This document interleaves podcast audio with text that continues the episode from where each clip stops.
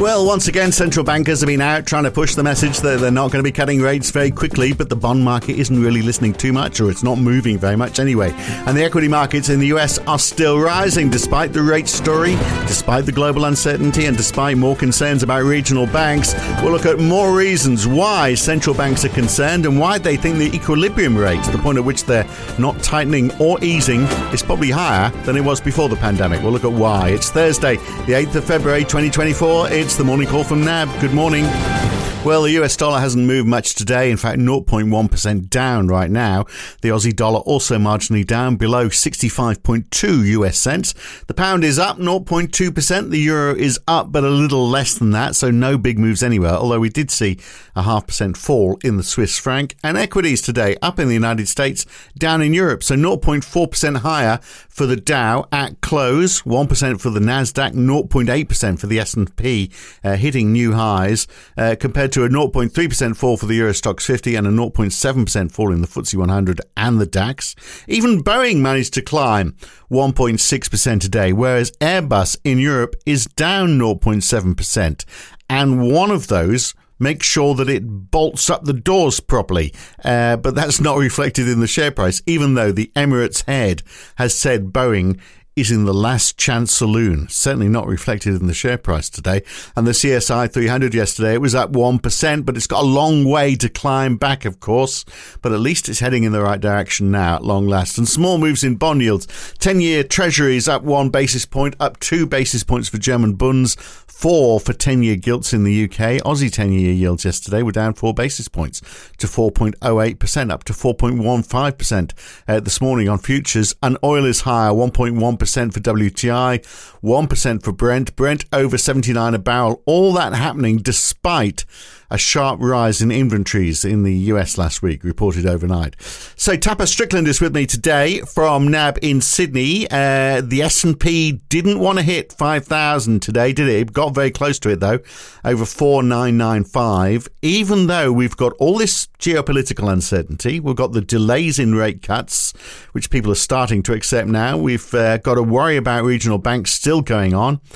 And you'd assume also some concern about whether stocks generally are overpriced, particularly uh, tech stocks, whether they're overvalued. But the share market rises anyway.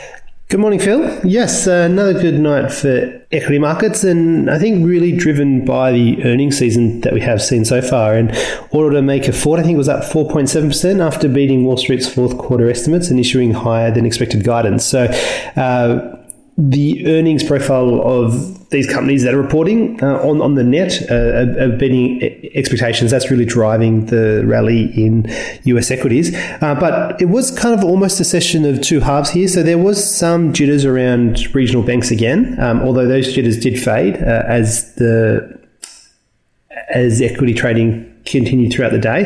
At one point, New York Community Bank was down 14%, um, but it pared that to be just down 1% uh, now. And it seemed like at least the executive chairman has given a bit of confidence uh, to investors there. He did give a uh, conference call uh, and saying that the company is doing what it's necessary to build capital, including selling assets such as loans. And he mentioned uh, that they're looking to finance a large portfolio of residential mortgages um, there. So it, it, does suggest that the bank management there are very active there, and it suggests at least that um, regulators are paying quite a close attention there. So hence the paring of the share price decline there. But I guess the the uncertainty there, and this is, I think, the key reason why, while there has been a lot of hawkish Fed speak, markets are still pricing in a fairly hefty uh, rate cut profile. Is uh, just there is still a lot of uncertainty around the regional banks and the commercial real estate sector as well, and uh, there's still a lot of uncertainty exactly who holds those loans. After all, that Japanese bank uh, last week, um, so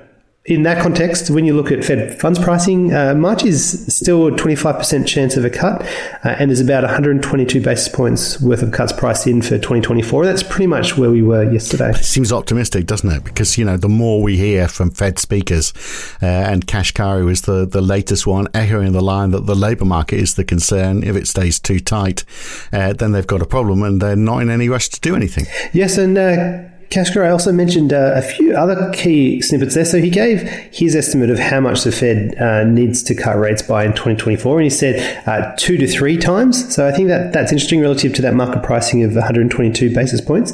Uh, that's quite a ways away, and really there has been a coordinated effort by most Fed speakers to pare back or push back against market pricing for cuts uh, or the degree of cuts in 2024. Uh, and then the second he said is if the labour market remains strong, it will give the central bank the flexibility to move slowly. So um, forever along that labour market, and we've got a very strong payrolls report obviously last last Friday, that does suggest the Fed will move um, less aggressively than what the market is pricing in here. And then the third bit, and we've been talking about the possibility of neutral rates having risen in the US, and Kashkari said there's compelling arguments to suggest uh, we could be in a higher a longer environment going forward. Um, he didn't really give any notion of exactly how high he thought the neutral rate had gone, but in the latest FOMC dot plot in December, there has been a widening out in the dispersion of where um, the Fed officials see that longer run dot there. Uh, so that is uh, an interesting point of view and could see um, so people start to ask more questions around exactly where that neutral rate is as well. Well, I think we're hearing that from other central banks as well, aren't we? So Isabel Schnabel was talking in the FT. Just we'll talk about that in a second. But before that, so just on US bonds, forty-two billion dollars worth of ten-year notes auctioned off by the by the Treasury. I think this is the largest amount ever by 1 billion. Uh, the high yield was 4.093%. So, I mean, this doesn't influence the, the, the, path of yields, even though we get so much in the way of new issuance. Or does it? Or doesn't it matter? I mean, there's always going to be an appetite. I think there's an increasing percentage of the, these sales that came from overseas as well. People are always going to want US bonds, aren't they?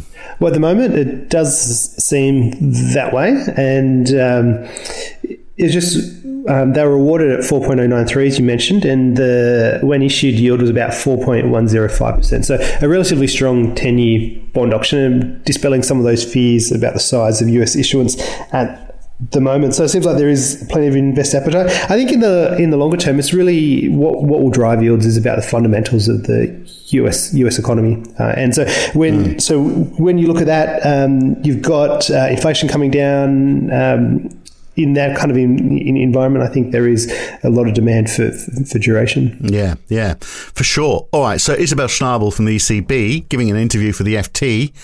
Uh, she's worried about prices in the services sector, but also doing the same thing. You know, saying the same the same message that we were getting from Kashkari, uh, that maybe you know we're not going to go back to, to rates that we were at before. That's for sure. Uh, you know, and maybe the the new rate is somewhat higher. Uh, yes, and uh, Schnabel, and similar to Chair Powell, um, mentioned that a lot of the progress on getting inflation back to target has been in the traded goods side, uh, and indeed there's widespread goods deflation going on, but the services side of inflation remains relatively sticky, and that's what central bankers are relatively worried about. And she noted in the latest PMI surveys, um, they have seen signs of a turnaround. The Citi economic surprise indexes have turned positive for the eurozone in many months. And so that's leading her to believe that they're actually past the peak of policy transmission. So there's actually less impact from how restrictive monetary policy is. And I think that's actually quite interesting because the, the argument about cutting rates uh, in a resilient economy is all about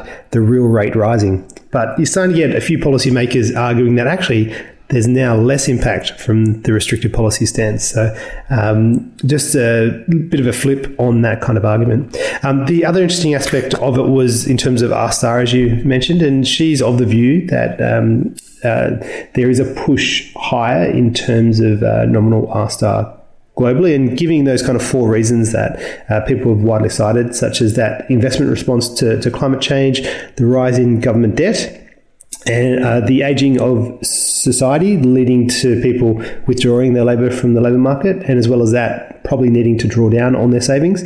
And then the final one is a pace of globalisation is changing. I think it's going to be quite important in the context of the US elections towards the end of this year, uh, especially just given how uh, um, former President Trump is a front runner for the Republican nomination, assuming he can run for president. assuming, yeah, exactly. We'll see how that goes. Look, uh, talking about people withdrawing their labour from the, the labour market, uh, what about New Zealand? Then we got their employment numbers yesterday. The unemployment rate rose from 3.9% to 4%. It was actually expected to kick up to 4.2 4.2%, uh, but actually the we, we saw fall in the participation rate. So obviously that doesn't help, does it? If there's less people uh, looking for jobs, that means um, that you know the rest can ask for a bit more. So that's a bit of a concern. And labour costs, the growth rate.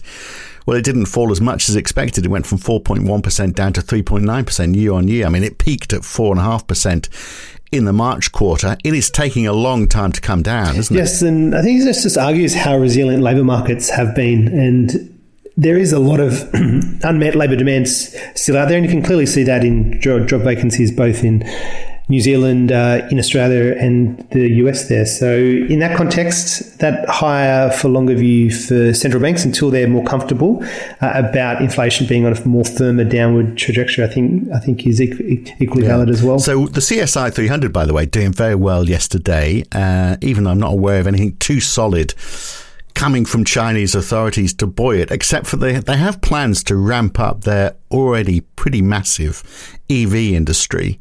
Uh, of course, they've got the problem that they might be curtailed by import bans and tariffs for the EU and in the US. But I've been looking at electric cars lately, a lot of them coming from China, like the Volvo XC40, really nice car made in China. So, uh, you know, and you can see a big opportunity for China in all of this, so long as they can get them into the countries they want to and they don't get hit with hefty tariffs. Yes, it does seem like the stimulus that the Chinese authorities have chosen to undertake over the past year is very t- targeted towards those kind of new industries, those green industries, and the the electric car industry is definitely one of those industries out there, and that's been puzzling market analysts uh, who've who've been taking the kind of framework of the post financial crisis and of the 2015-2016 slowdown as a template for how Chinese government officials would stimulate their economy. But I guess over the past few days, there are signs that Chinese policymakers are becoming more worried about the pace of activity. And um, President Xi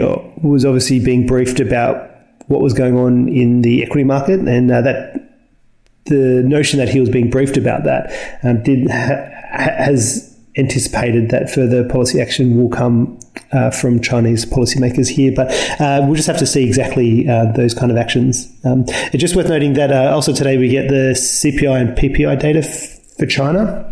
And um, obviously, still expected to be in deflation. but the really interesting thing about that, especially for the traded goods side, and we've been mentioning the traded goods side as one of the main reasons for why there has that been that global disinflation impulse.